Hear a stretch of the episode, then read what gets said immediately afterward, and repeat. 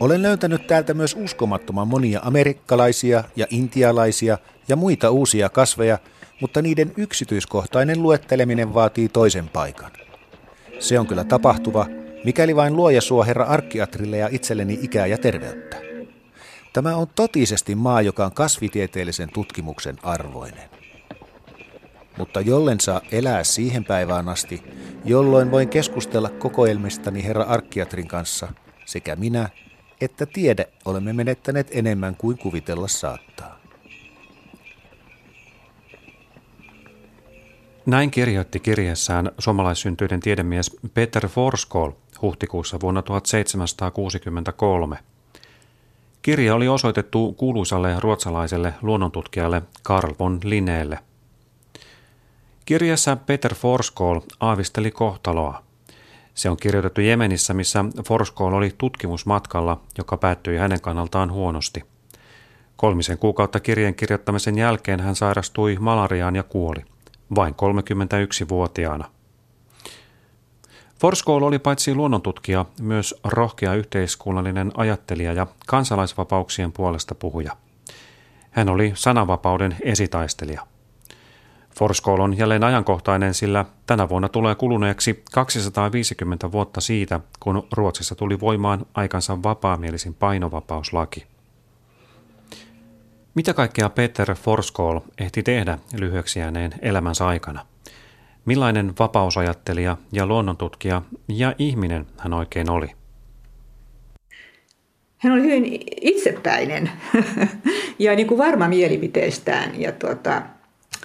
Ja tämmöinen, hän väitteli mielellään asioista. Ja sitten hän oli mielellään kyllä aina oikeassa. Sanotaan, että hän, hänen oli vaikea ymmärtää sellaisia ihmisiä, jotka, joiden, jotka, jotka, joita hän ei ymmärtänyt, jotka olivat hänen mielestään väärässä. Ja, ja sitten tästä syntyi semmoista, vähän semmoista ristiriitoja saattoi syntyä. Että hän ei ollut mikään ihan helppo, helppo ihminen, mutta hyvin kiinnostava. Kuitenkin nuorena miehenä hän, hän, hän oli kyllä jo silloin mielestäni aika pitkälle niin kuin työlleen omistautunut ja näihin, näihin yhteiskunnallisiin asioihin ja sitten näihin biologisiin asioihin. Ja, ja on sellainen tunne, että hän aika paljon vietti aikaansa niistä. Ei hän suinkaan mikään erakko ollut, ei hän ollut sen tyyppinen kuitenkaan. Että hänellä oli kyllä sitten varmasti ystävyyssuhteitakin, ihan tämmöisiä syviäkin, että, tuota,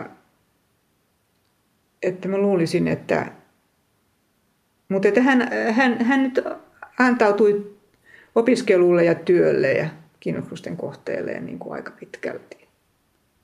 Biologia Helsingin yliopiston kasvitieteen kirjastossa uransa tehnyt Marjatta Rautiala on ollut Peter Forsskålin lumoissa neljännesvuosisadan ajan. Marjatta on myös matkustanut Forsskålin jalanjäljillä Jemenissä. Mä oon aina ollut kiinnostunut tutkimusmatkoista ja tutkimusmatkailijoista ja, ja siihen liittyen myös näistä vanhasta kasvitieteen ja eläintieteen niin kuin kulttuurihistoriasta. Ja, ja sitten tuota, Forsskålista tiesin ihan hieman vain alun perin, mutta joku sitten kehotti mut lukemaan myös tämän Onnellisen Alabia-kirjan. Ja tuota, mä innostuin siitä tosin ja Ja luin sen kiihkeästi läpi ja, ja olin niin kuin täysin asiasta edelleenkin kiinnostunut. Ja siitä lähti sitten vielä, siinä oli sitten se, että samalla sain, juuri niihin aikoihin kun olin lukenut sen, niin sain niin kuin tilaisuuden matkustaa tuolla ö, Jemeniin brittiläisen ryhmän mukana. Ja siellä meillä oli kahden viikon matka, josta varsinkin siellä toisella viikolla kuljettiin ihan nimenomaisesti samoissa paikoissa, mistä Forsskål oli vaikuttanut. Palataan tuohon Arabian tutkimusmatkaan ja Jemeniin vähän myöhemmin. Peter Forsskålin elämässä merkittävä tekijä oli saksalainen Göttingenin kaupunki ja sen yliopisto. Siellä Forsskål opiskeli ja omaksui valistusajan aatteita.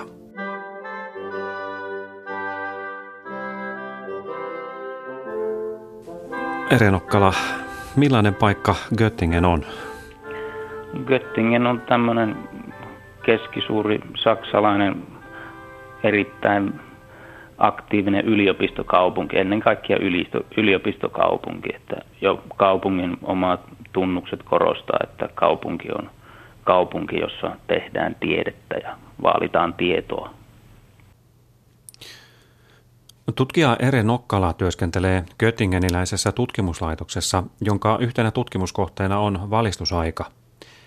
Myös Peter Forsskål oli osa tuota kriittisen ajattelun ja tiedon merkitystä korostanutta aatevirtausta. Peter Forsskålia ei ole unohdettu Göttingenissä. No, jos kävelee pitkin Obere-Maschstraßea, niin siellä on tällainen seinäkyltti, mikä paljastettiin Forsskålille aivan tässä vasta, että kuudes marraskuuta. Siinä oli ollut pitkä keskustelu, että mitä tuohon kylttiin kirjoitetaan. Siinä on nyt kuvattu Forsskål Naturforscher, eli luonnontutkijana. Ehdotuksia oli tietysti ollut monenlaisia vapausajattelijasta sitten tuohon valittuun Naturforscherin. Forsskålia kohtaan on enenevissä määrin mielenkiintoa myös sitten tuon Arabian tutkimusretken, tutkimusretkeen liittyen, että sehän oli johdettu täältä Göttingenistä käytännössä se tutkimusretki, joten myös sen tutkimisen yhteydessä Forsskålin nimi nousee jatkuvasti, jatkuvasti esiin sitten. tuhatseitsemänsataaluvun vapausajattelijana Peter Forsskål on jäänyt Anders Chydeniuksen varjoon. Aikanaan Forsskål oli merkittävä kirjoitusvapauden ja hallinnon julkisuusperiaatteen puolesta puhuja. Kyllä näkisin, että hänen paikkansa on yhdessä tuolla Anders Nudengrantsin ja, ja Anders Chydeniuksen kanssa merkittävimpinä tuhatseitsemänsataaluvun ruotsalaisina, suomalaisina poliittisina ajattelijoina, joiden, joiden ajatukset ja kirjoitukset kertovat paljon, ei ainoastaan myös heistä, vaan myös tuon ajan yhteiskunnasta, myös se reaktio, minkä heidän kirjoituksensa aiheuttivat. Joten kyllä katsoisin, että Forsskålin tuominen esiin yhteiskunnallisena ajattelijana, kirjoitusvapauden puolustajana ja jopa kenties jonkinlaisena julkisuusperiaatteen ennakoijana olisi keskeinen. Ajatuksia kansalaisvapaudesta. Mitä enemmän ihminen saa elää taipumustensa mukaan, sitä vapaampi hän on. Elämää lukunottamatta ei siten mikään voi olla ihmiselle rakkaampaa kuin vapaus. Yksikään harkitseva ei siitä luovu tai vähennä sitä, ellei väkivalta tai suuremman pahan pelko häntä siihen pakota.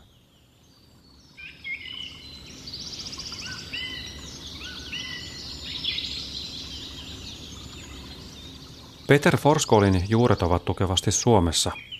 Forsskål syntyi vuonna tuhatseitsemänsataakolmekymmentäkaksi Helsingissä, missä hänen isänsä toimii kirkkoherrana. Perhe oleskeli myös Kumpulan tilalla. Marjatta Rautiala. Ja Peter varmasti liikuskeli siellä Kumpulan kartanon mailla ja luonnossa niitä ehkä veljensä kanssa. Ja olihan siellä paljon paikkoja, missä voi seikkailla tämmöisille pienille pojille. Että, ja hän saa ilmeisesti kotonaan opetusta ja hänen isänsä kautta varmaan aika paljon siinä vaiheessa, koska hänestä ei ole niin kuin koulunkäyntitietoja täällä, mutta todennäköisesti kotiopetuksella siihen aikaan asiat tapahtui. Ja hänen isänsä oli hyvin oppinut ja hänen oli erinomainen, asioista. Joo, kyllä. Hän oli, hän oli tuota... Va- kaikenlaisista asioista kiinnostunut. Hän oli erittäin hyvä teologia ja, ja tuo oli, niin kuin, hän oli voimakkaita mielipiteitä ja hyviä ja hän oli tuommoinen arvostettu persona ja, ja, tuota, ja hän oli muun muassa sitten, hänellä oli todella suuri kirjasto, jota on pidetty niin kuin ihan ainakin, ainakin Helsingille, eli tämän Suomenmaankin niin kuin tämmöisenä ihan yksi, yksi suurimpia kirjastoja, mitä on. Siitä on ihan tarkka luettelo hänen kirjastostaan niiltä ajoilta, koska kun perukirjaa varten niin kuin piti kaikki luetteloida, niin hänen kirjastaan tehtiin, tehtiin perusteellinen luettelo, joka on niin kuin Siinä on vieläkin tallilla ja kirjahistoriat ovat siellä paljon tutkineetkin. Et siellä oli kaikki, mitä erilaisimmilta aloilta, teologia oli tietysti pääasia, mutta siellä oli myös paljon niin kuin, ö, historiaa, oikeustiedettä ö, ja jopa vielä hieman luonnontiedettäkin ja kaikenlaisia maatalouteen liittyviä kirjoja ja, ja tieteisiin yleensä. Ja sitten myös ihan käytännönläheisiä kirjoja. Ja siellä oli jopa kasvivärjäyskirjoja ja mehiläishoitokirjoja. Ja oli myös paljon oppikirjoja ja eri kielillä. Hyvin monipuolinen. Ja siellä oli ihan hebreaa ja myös joku arabian kieleen liittyvä kirja oli myös. Että tämmöinen kirjasto oli Peter Forsskålilla niin kuin lapsuudessaan käsiteltävänä ja varmasti siitä paljon vaikutteita tuli. Kun Peter Forsskål oli yhdeksänvuotias, perhe muutti Ruotsiin, missä hän myöhemmin aloitti opinnot Uppsalan yliopistossa. Alun perin Forsskål aikoi pappisuralle. Joo, kyllä se oli hänen alkuperäinen ajatuksensa ilmeisesti. Hän opiskeli juuri niitä aloja, että jossa oli niin kuin teologiaa ja näitä itämaisia kieliä ja he, niin kuin hebreaa ja, ja tuota latinaa tietysti. Että hän opiskeli niitä, mitä teologit yleensä opiskelee. Ja hän niin kuin siinä sivussa ikään kuin oli myös luonnontieteistä kiinnostunut. Ja siinä samassa hän kyllä niin kuin, hän oli tietoinen Linnéestä, professori Linnéestä, joka silloin vaikutti Uppsalassa. Ja, ja ilmeisesti alkoi kuunnella vähitellen hänen luentojaankin, vaikka hänellä ei varsinaisesti ollut luonnontieteet silloin niin kuin opiskelun kohteena, mutta hänen kiinnostuksensa koko ajan kasvoi. Jotenkin ilmeisesti Linneen persona kiehtoi häntä ja hänen, hän oli niin kuin ilmeisesti sitten kiinnostunut tästä kasvien luokittelusta jollain lailla, joka vetosi myöskin tähän Forsskåliin. Jotenkin heistä kehittyi sillä lailla ilmeisesti aika läheisiä kuitenkin, kun he kävivät sitten niin kuin tieteellisesti läheisiä, koska heistä sitten he kävivät kirjeenvaihtoa keskenäänkin. Linnehän kävi monien kanssa, mutta myöskin Forsskålin kanssa sitten todella perusteellista kirjeenvaihtoa. Siellä Uppsalassa on pakko mainita tällainen kuin hänen opettajansa tärkeä, tärkeä orientalisti oikeastaan, professori Aurivillius, joka oli tuota, opetti niin kuin näitä itämaisia kieliä varmasti siellä. Ja et, et, siellä niin kuin hänen, hänen hän pikku, vähitellen niin kuin tutustui ja hän on ollut suuri vaikutuksensa siis opiskeluaikana varmaan jo hänellä siellä tähän Aurivilliuksella. Ja tuota, et siinä oli semmoinen, siitä kehittyi vähitellen semmoinen ystävyyssuhde, joka, joka kesti nyt sitten loppuun saakka ilmeisesti. Mutta täytyy vielä sanoa, että alun perin se, mistä Forsskål oli myös kiinnostunut, oli kyllä hän oli hyönteisistä kiinnostunut jo silloin ihan nuorena, että, että tämä niin kuin oli myös siinä sen Linneen kohdalla niin kuin hänelle yksi semmoinen pointti. Hän oli kiinnostunut tosi monesta asiasta. No oli, kyllä, joo.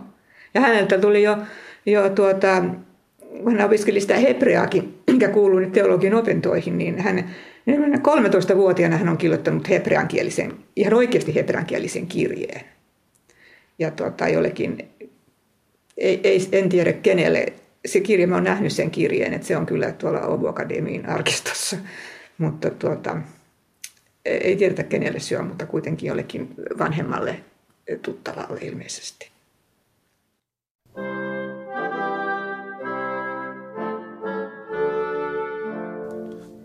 Palataan Saksaan ja Göttingenin kaupunkiin, minne Forsskål siirtyi opiskelemaan vuonna tuhatseitsemänsataaviisikymmentäkolme. Göttingenissä puhelimen päässä on tutkija Ere Nokkala. Mitenkä Peter Forsskål lopulta päätyi opiskelemaan Göttingeniin? Forsskål opiskeli ensin Uppsalassa ja hän sai sitten Uppsalassa tämmöisen niin kutsutun Guttermutin stipendin. Ja tuon stipendin ehtoihin kuuluu, että, että täytyy ainakin osa opiskeluista tehdä ulkomailla. Ja Uppsala ja Göttingenin välillä oli tuolloin jo erittäin kiinteät tieteelliset verkostot, esimerkiksi Carl von Linné ja kuuluisan göttingeniläisen oppineen Johan David Michaeliksen välillä. Joten Göttingen oli oikeastaan aika luonnollinen suunta, suunta sitten suunnata Forsskålille opiskelemaan. No ensimmäisenä hän, kun hän saapui Göttingen, niin tarkoitus oli edelleen jatkaa teologian opintoja, jotka hän oli aloittanut silloin Uppsalassa, mutta vähitellen hän täällä Göttingenissä sitten suuntautui enempi filosofian saralle samalla jatkaen itämaisten kieltä opiskelua ja ja perehtyen luonnontieteisiin. Mikä hänet siellä sai kiinnostumaan entistä enemmän filosofiasta? Ah, tuo on erittäin hyvä kysymys. Yksi mahdollisuus on, että, että täällä Göttingenissä vallitsi eräänlainen antivolfilainen suuntaus. Tämä tarkoitti suuntausta, joka vastusti Christian Wolffin edustamaa rationaalista filosofiaa. Ja Forsskål oli mukana tuossa suuntauksessa ja hän alkoi kyseenalaistamaan wolffilaisen filosofian perusperiaatteita, jota käsittelee, käsittelee myös hänen väitöskirjansa sitten. Luultavasti nämä kysymykset oli Göttingenissä silloin kovin tapetilla ja Forsskål halusi osallistua sitten näihin kaikkein kiivaimmillaan käymiin tieteellisiin debatteihin. Ja yksi seikka tietysti oli se, että hän, hänen tarkoitus oli alun perin siis opiskella teologiaa, mutta hän alkoi epäillä ja ei enää halunnut niinkään pappisuralle. Tämä voi myös selittää hänen suuntautumista tai painopisteen siirtymistä teologiasta enempi kohti filosofiaa. Mitä käytännössä Forsskål siellä teki? Kenen, kenen, tota, millä luennoilla hän kävi ja kenen opetuksessa? No, Forsskålin läheisin yhteistyökumppani ja myöhemmin ystävä oli tämä teologia orientalisti Johan David Michaelis. Mutta hän muodosti erittäin laajoja verkostoja täällä, että hän tutustui laajalti eri tieteenalojen edistäjiin.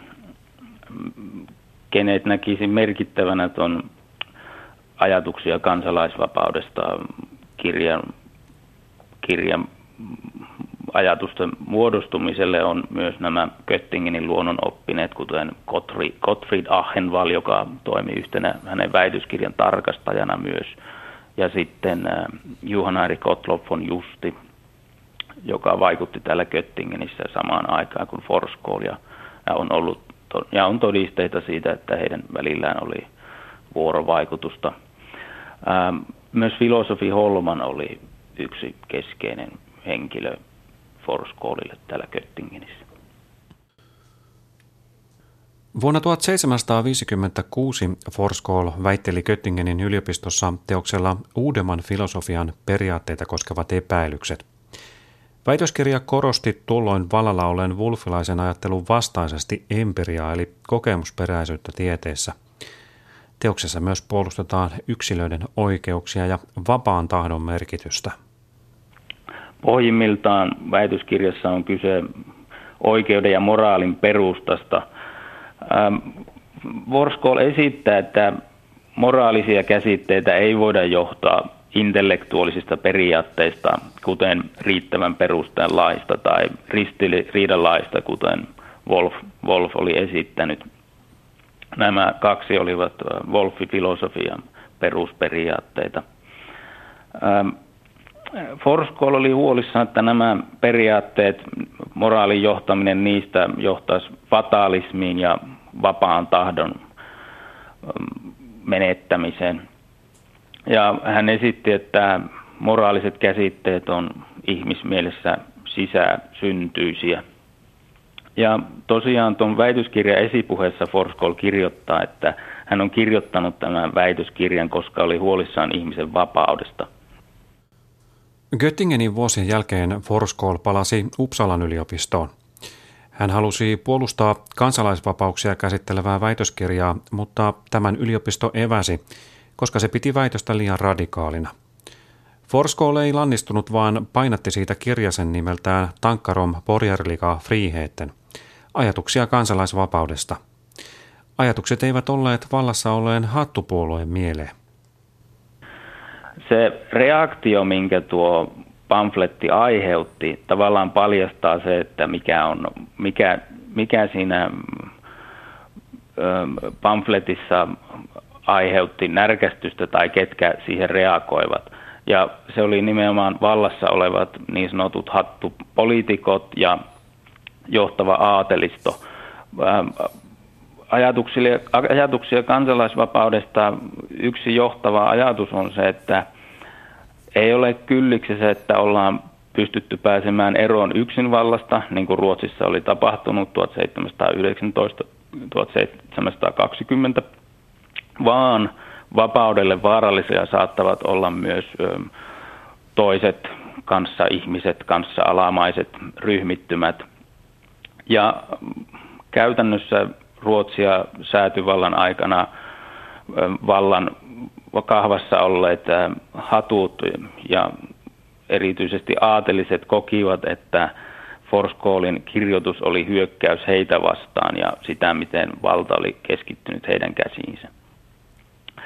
Forsskål vaati, että hallituksen, hallitusvallan täytyy olla rajoitettu, ei siis ainoastaan, että monarkin valta on rajoitettu tai yksinvaltien valta on rajoitettu, vaan valta ylipäätänsä on rajoitettu. Tuo on ensimmäinen ennakkoedellytys kansalaisvapaudelle ja toinen on se, että on rajoittamaton kirjoitusvapaus. Ja tämä oli tietysti radikaali vaatimus Forsskålin teoksessa. Hän vaati rajoittamatonta kirjoitusvapautta, vaikka hän tosin sitten lisää, että Jumalan pilkka ja yksityisten ihmisten, ihmisten loukkaaminen on tietysti kiellettyä. Ajatuksia kansalaisvapaudesta. Kansalaisvapauden elo ja voima perustuvat siis rajoitettuun hallitukseen ja rajoittamattomaan kirjoitusvapauteen. Kunhan kova rangaistus seuraa kirjoituksista, jotka ovat kiistatta sopimattomia ja sisältävät Jumalan pilkkaa, tahi loukkaavat yksityisiä ja yllyttävät ilmiselviin paheisiin. Jumalallinen ilmoitus, järkevät perustuslait ja yksittäisten kunnia eivät saata kärsiä vaarallisista vahingoista kyseisen kirjoitusvapauden nimissä. Sillä totuus voittaa aina, kun sitä saa tasapuolisesti kyseenalaistaa ja puolustaa.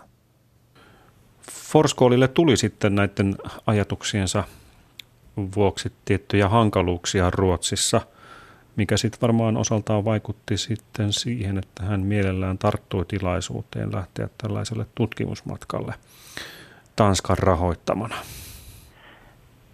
Ähm, kyllä varmasti on noinkin ja sitten toisaalta voi olla, mistä, mistä nyt ei tietysti täyttä varmuutta ole, mutta on hyvin mahdollista, että se rohkeus ja kylmäpäisyys, millä hän puolusti noita näkemyksiään, oli osittain sen motivoimaa tai innoittavaa, että hän tiesi, että hän on pian jättämässä Ruotsin ja lähtemässä tuolle tutkimusmatkalle.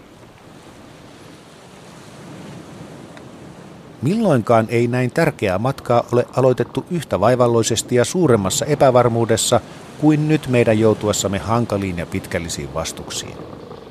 Olisimme saattaneet masentua ja ajatella kääntymistä takaisin, jos olisimme uskoneet enteitä. Tiesimme kuitenkin, että vuoden aikaa ja sääsuhteita ei oltu säädetty yksin meitä vastustamaan, ei myöskään meidän palvelukseemme. Siksi sonnustimme itsemme merimatkalle, jolta tuskin mikään vastus jäi uupumaan. Vuonna tuhatseitsemänsataakuusikymmentäyksi Forsskål lähti Tanskan rahoittamalle kunnianhimoiselle tutkimusmatkalle. Pääkohde oli eteläinen Arabia, joka tunnettiin myös nimellä Onnellinen Arabia. Forsskålin tehtävä oli tutkia, kerätä ja luetteloida kasveja ja eläimiä sekä niiden arabiankielistä nimistöä. Marjatta Rautiala. Ja tuota, hän, hän kulki ja retkeili siellä maastossa keräten ja aina keskittyen niihin kasviin todella paljon. Hänellä oli mukanaan ö, aineistoa, semmoista materiaalia kuin esimerkiksi Linnén ö, teos Systema Plantarum. Kymmenes painos. tuhatseitsemänsataaviisikymmentäkahdeksan, joka oli semmoinen ihan perusteos. Ja siinä oli, se oli kaksiosainen. Toisessa oli eläintiedettä ja toisessa oli kasvitiedettä. Ja nämä on aika napakkoja, täyteliäisiä teoksia, jotka siis ilmeisesti kuitenkin hän pystyy kantamaan repussaan mukana. Ja jos ei hän heti tuntenut kasvia, niin hän otti ne kirjoja esille ja rupesi miettimään, että miten Linné on siitä sanonut näistä ja voitisiköhän se tästä. Ja, tuota, ja sitten hän kysyi, hän oli, hänellä kyllä oli tämmöinen paikallinen opas usein mukana tietysti, ja tuota, sitten hän haastatteli näitä oppaita ja osasi sen verran jo siinä vaiheessa tietysti arabiaa, että niin kuin, kyllä niitä tulee toimeen, ja, ja sai niin kuin näiltä paikallisia nimiä. Ja hän oli yksi tärkeä asia oli tässä, että hänet, hänet, hänen oli ihan velvoitettu niin kuin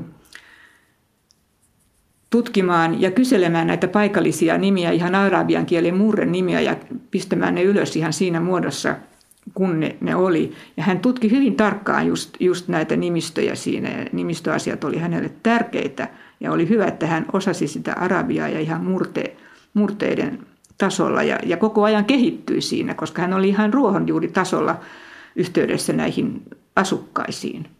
Ja hän tuli hyvin toimeen heidän kanssa, osasi sopeutua heihin mainiosti.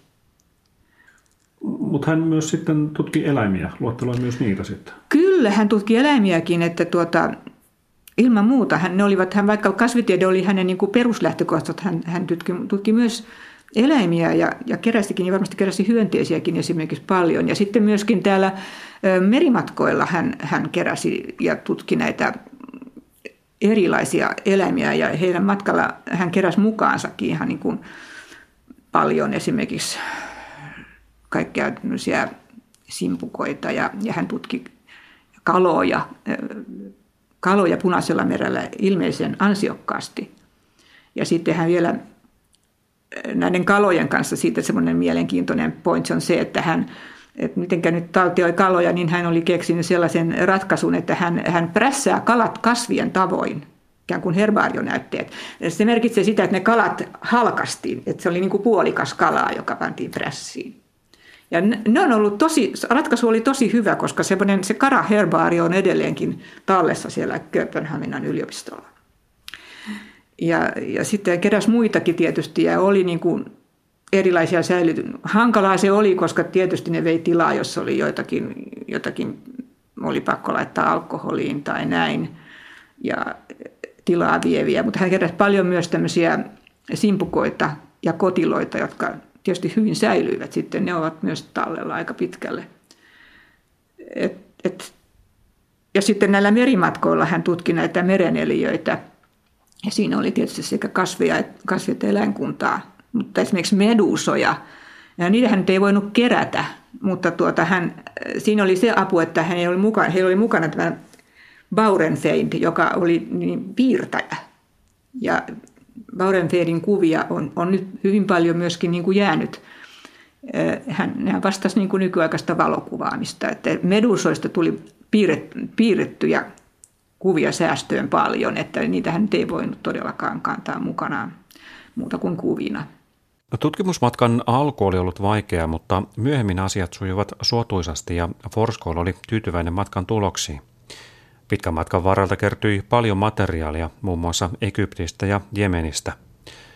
Mutta eteläisessä Jemenissä alkoivat suuremmat vaikeudet, jotka olivat lopulta kohtalokkaita. No, esimerkiksi kun he saapuivat sinne Mokkaan, ja heillähän oli hurja määrä kaikkia, arkul, monia arkullisia kantamuksia ja kaikkia, mitkä siis kulkivat. Kyllähän ne tietysti pystyttiin kuljettamaan kameleilla ja muilla. Ja vesitsekin niitä niin kuin tuli. Mutta siellä tuli sitten vaikeuksia, kun Mokan virkamiehet eivät ollenkaan tullissa siellä ollenkaan ymmärtäneet, että, että heillä oli mukana tällaista materiaalia ihan hirveätä, että siellä oli tota, iljettäviä otuksia, kuten käärmeitä ja, ja tuota, limaisia otuksia, jotka oli pantu johonkin alkoholiin, striihin silloin, eikä siellä olisi saanut spriitä olla lähimaillakaan. Ja kaikkea vastaavaa, niin ne, ne käyttäytyvät siellä tosi törkeästi, ja, ja siinä oli monta ikävää vaihetta siellä Mokassa.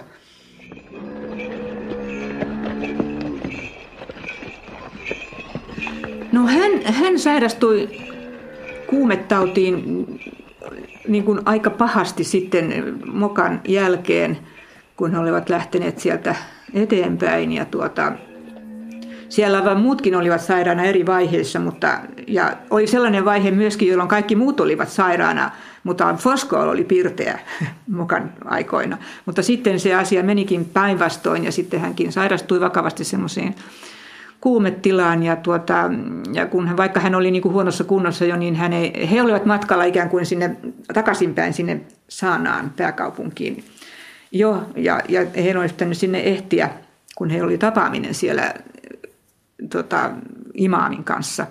Että hän ei suostunut niin kuin lykkäämään, että hän ei suostunut jäämään lepäämään, että hänellä oli varmasti sitä suomalaista sisua. Synny, synnynnäisesti. Ja hän vaan lähti eteenpäin ja, ja, tuota, ja se huipentui siihen, että, hän, että he eivät enää, siitä ei tullut oikeastaan yhtään mitään. Se alue oli semmoista tosi vuoristoista ja siellä kuljettiin semmoisissa vuoristosolissa hyvinkin vaikeita pieniä teitä. Ja hän, lopulta hän oli niin huonossa kunnossa, että hänet piti sitoa, sitoa ihan kamelin selkään. Hänet ilmeisesti sidottiin sängyssä omassa lave, lavi, laverissaan sen kamelin selkään jotenkin ja ei pystynyt kävelemään eikä mitään enää. Ja, ja se oli niin kuin todella tuskallista se lopputaival siinä sitten. Ja he joutuivat pysähtymään aina välillä siellä. Sitten pysähtyivät tähän Hierimin paikkakuntaan, pienelle paikkakunnalle, josta saivat vuokrattua ö, majan, jossa voisivat levähtää. Ja mun oli pakko niin kuin pysähtyä. Ja sitten viikon suunnilleen Forsskål sitten taisteli siellä vielä kuumeissaan ja huureissaan. Ja kunnes hän ei sitten enää kestänyt, vaan illalla kymmenes päivä heinäkuuta vaipui uneen, josta ei enää herännyt ja tuota, aamulla puoli kymmenen maissa hän sitten oli poissa yhdestoista seitsemättä tuhatseitsemänsataakuusikymmentäkolme. Surimme kaikki suuresti herra Forsskålia, sillä uutterasti kasveja tutkiessaan ja tavallisen kansan kanssa seurustellessaan hän ei seurueemme jäsenistä ainoastaan ollut parhaiten oppinut hallitsemaan arabian kieltä, joten hän usein esiintyi puhemiehenämme, vaan yleensäkin hyödytti tavattoman paljon matkaamme, jonka onnellinen jatkaminen oli hänen harrashalunsa. Itse hän oli kuin syntynyt matkustaakseen Arabiaan. Ani harvoin hän osoitti tyytymättömyyttä, kun oli mukavuuksista puutetta. Hän oli ensi hetkestä asti totutellut elämään samoin kuin maan omat asukkaat, ja tämä on välttämätöntä, koska muutoin ei oppineenkaan mies voi monia löytöjä tässä maassa tehdä. Näin kirjoitti päiväkirjaansa saksalainen Karsten Niebuhr, josta oli tutkimusmatkan aikana tullut Forsskålin hyvä ystävä. Niebuhr oli lopulta ainoa kuudesta matkalle lähteneestä, joka palasi hengissä takaisin Eurooppaan. Karsten Niebuhrin ansiosta osa Peter Forsskålin tekemästä valtavasta tutkimustyöstä säilyi jälkipolville. Marjatta Rautiala. Ensin oli niin kuin silleen vaikeuksia ajatella, että miten ne, ne, se aineisto sieltä saatiin kotiin kuljetettua. Karsten Niebuhrhan jatkoi matkaa tästä vielä pitkään. Että hänhän tuli kotiin Kööpenhaminaan Intian ja Lähi-idän ja pitkien reissujen kautta vasta tuhatseitsemänsataakuusikymmentäseitsemän, että siinä oli niin kuin kolme, kolme vuotta ainakin, ja enemmänkin sen, hän sitten matkusti edelleen. Ja hän niin kuin hoiti sitten näiden jäljelle jääneiden kaikkien arkkujen ja muiden niin kuin toimitukset niin kuin takaisinpäin, että siinä oli melkoinen työ. Osa aineistosta hän oli kulkenut jo ennen, niin kuin, ennen kuin tulivat tänne Jemeniin, oli, kulke, oli lähetetty etukäteen jo Kööpenhaminaan päin, mutta että hyvin suuri osa sitten joutui Niebuhr postit, postittamaan tai hoitamaan ainakin, että ne menisi niin kuin eteenpäin Kööpenhaminaan ja niin kuin niiden kohtalo oli aika epämääräinen kyllä, mutta sieltä Kööpenhaminasta sitten kuitenkin niitä sitten kuitenkin on löytynyt, että, että aika paljon vaikka, vaikka alussa oli, kauan aikaa oli se käsitys, että suurin osa niistä olisi niin kuin kerta kaikkiaan mennyt käyttökelvottomaksi tai hävinnyt. Mutta hyvin paljon on kyllä jäänyt sitä materiaaliakin kyllä, ja sitä on sitten pystytty, siitä on paljon julkaistu. Ja siellähän esimerkiksi niitä herbaario-näytteitä on Kööpenhaminassa siinä Herbarium Forsskålissa niin noin tuhatkolmesataa näytettä. Ja niistä hyvin suuri osa on niin sanottuja tyyppinäytteitä, jotka on niin kuin ensimmäisen kerran kuvattuja hänen toimestaan. Ja kasveista ja sitten on, eläinnäytteistäkin on paljon säilynyt. Siellä on just tämä kalaherbaario ja sitten siellä on paljon näitä simpukoita ja säilynyt ja koralleja ja, ja erilaisia asioita siellä heidän eläinmuseossaan. Ja näitä on paljon tutkittu ja ennen kaikkea Karsten Niebuhr kotiin tultuaan, niin, niin hän toimitti nämä Forsskålin kaksi, kolmekin teosta Forsskåliin liittyviä, eli Descriptio Animalium, joka käsitteli eläimiä, ja sitten Flora Egyptiae et Arabica, joka käsitteli kasveja, ja sitten oli vielä tämmöinen kuva, kuvateos, jossa oli näitä Baurenfeindin piirroksia, Icones plantarum. Ja ne kaikki tuli seitsemäntoistasataaseitsemänkymmentäluvulla. Ja hän todella paneutui niihin, ja sen lisäksi, että hän teki vielä omat päiväkirjansa, niin tota... Hän, hänellä meni vuosikausia näiden asioiden käsittelyyn. Hän oli hyvin tunnollinen mies ja niin kuin erittäin luotettava ja tunnollinen. Ja tuota, vaikka hän, hänhän tietenkään ei ollut kasvitieteilijä eikä biologikaan. Että hänellä nyt ei ollut aivan helppoa niin kuin niiden kanssa häärätä. Ja hänellä olikin ilmeisesti apu, apulaan, apunaan henkilöitä, ainakin joku, joka ei sitten kuitenkaan osoittautunut ehkä kuitenkaan kovin päteväksi näin jälkikäteen ajatellen, että, että sen takia nämä, nämä, nämä on ehkä aika, aika lailla vaikealukuisia nämä, nämä, nämä teokset, et, ja, mutta että iso työ niissä on tehty ja, ja on edelleenkin ihan perusteoksia, ja että nämä Descriptiones Animalium ja, ja Flora Egyptiae et Arabica ovat, ovat, ovat digitoituna nytkin nähtävissä. Valistusajattelijana ja kansalaisvapauksien puolestapuhujana Peter Forsskål on meillä jäänyt Anders Chydeniuksen varjo. Tämä on toisaalta ymmärrettävää, koska Chydenius oli hyvin näkyvä hahmo vuoden tuhatseitsemänsataakuusikymmentäkuusi painovapauslain valmistelussa. Mutta tuon lain taustalla ovat myös Peter Forsskålin ajatukset. Palataan vielä Göttingeniin. Ere Nokkala.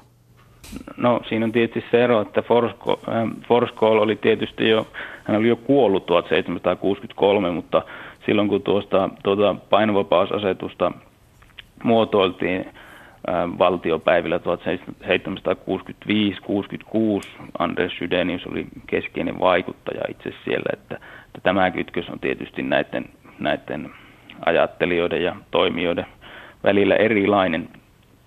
Ää, Tietysti eihän tässä ole kyse pelkästään henkilöistä, että taustallahan vaikuttaa myös sellaisia tekijöitä kuin seitsemänvuotinen sota, mihin hatut, hatut tekivät päätöksen osallistua. Ja Ruotsillehan kävi siinä aika huonosti ja millä oli sitten poliittiset ja taloudelliset seuraamukset. Ajatuksia kansalaisvapaudesta. Tälle vapaudelle vaarallisimpia ovat aina olleet he, jotka ovat mahtavimpia maassa virkansa, säätynsä tai rikkautensa ansiosta. He eivät ainoastaan helposti käytä valtaansa väärin, vaan voivat jatkuvasti kasvattaa oikeuksiaan ja voimaansa niin, että toiset asukkaat joutuvat pelkäämään heitä enemmän ja enemmän. No, kun Forsskål lähti tuon tutkimusretkikunnan jäsenenä kohti onnellista Arabiaa, hän joutui jättämään tämän väittelyn kesken Ruotsin viranomaisten kanssa, missä vaikuttaa siltä, että Ruotsin hallintoviranomaiset oli erittäin tyytyväisiä, että Forsskål lähti pois puolustamasta vapausajatuksiaan. Mutta Forsskålin kirjeenvaihdosta ja myöhemmistä kirjoituksista käy ilmi, että hän olisi ollut erittäin kiinnostunut jatkamaan tuota, debattia ja keskustelemaan vapaudesta, vapauskäsitteistä ja siitä, mikä hänen mielestään, mitä vapaus tarkoittaa. Hän olisi varmasti jatkanut tuota keskustelua tuolta tutkimusretkeltä palattuaan ja olisi ollut erittäin mielenkiintoista nähdä, mitä hän olisi sen jälkeen kehittänyt. Nythän hänen tuotantonsa tältä saralta, voi sanoa poliittisen ajattelun saralta, poliittisen filosofian saralta jää verrattain, verrattain pieneksi, on tuo Dubia väitöskirja Göttingenistä ja sitten tämä Tankar om Borgerliga Friheten, jotka kyllä ovat merkittäviä hengen tuotteita seitsemäntoistasataluvulta ja varsinkin tuo Tankar om Borgerliga Friheten, se on niin lyhyt ja kiteyttää paljon asioita, että uskoisin, että se on ollut yksi sen menestyksen salaisuus myös näinä meidän päivinä, kun sitä on käännetty pitkälti toiselle kymmenelle kielelle. Viime vuosina kiinnostus Peter Forsskålia kohtaan on kasvanut sekä luonnontutkijana että vapausajattelijana. Ere Nokkala. Esimerkiksi toukokuussa on Helsingissä lehdistönvapauden päivän konferenssi, missä myös Forsskålia käsitellään. Ja sitten on olemassa tällainen Project Forskall, Forskallia käsittelevä tai Forskallin nimeä kantava projekti, jota johtaa David Goldberg. Ja ähm, hänen, hänen johtamanaan ollaan, on, on sitten tuo projekti osallistuu näihin äh, lehdistönvapautta ja sananvapautta käsitteleviin myös moderneihin keskusteluihin, mutta, mutta siellä on myös kiinnostusta Forsskålia kohtaan historiallisena henkilönä, että tuon projektin toimesta Tankar om Borgerliga Friheten on käännetty tällä hetkellä taitaa olla neljälletoista kielelle. Ja sitten hän on järjestänyt tilaisuuksia eri, eri suurlähetystöissä, missä ollaan sitten juhlistettu noita käännöksiä, muun muassa arabian kielistä käännöstä Kairossa ja Tunisiassa ja usein tuossa siellä sitten tavoitteena on ollut paitsi pitää tällainen kulttuuritilaisuus, niin sitten myös keskustella lehdistönvapauden, sananvapauden, hallinnon, hallinnon transparenssin tilasta myös tänä päivänä. Forsskål oli seurueen oppinein mies ja jos hän olisi palannut hengissä, hän kenties olisi ollut koko Euroopan oppinein. Hän oli työteliäs, hän halveksi kaikkia vaaroja, vaivoja ja kieltäymyksiä. Hänen vikansa olivat väittelynhalu, omapäisyys ja kiivaus. Näin Peter Forsskålia kuvaili hänen ystävänsä ja matkakumppaninsa Karsten Niebuhr. Jos Forsskål olisi saanut elää, hän olisi todennäköisesti paljon nykyistä tunnetumpi hahmo. Forsskål uskoi suvaitsevaisuuteen, kirjoitusvapauteen, tieteeseen, edistykseen ja ennen kaikkea kriittiseen ajatteluun. Forsskål olisi taatusti puolustanut näkyvästi oikeiksi katsomiaan asioita.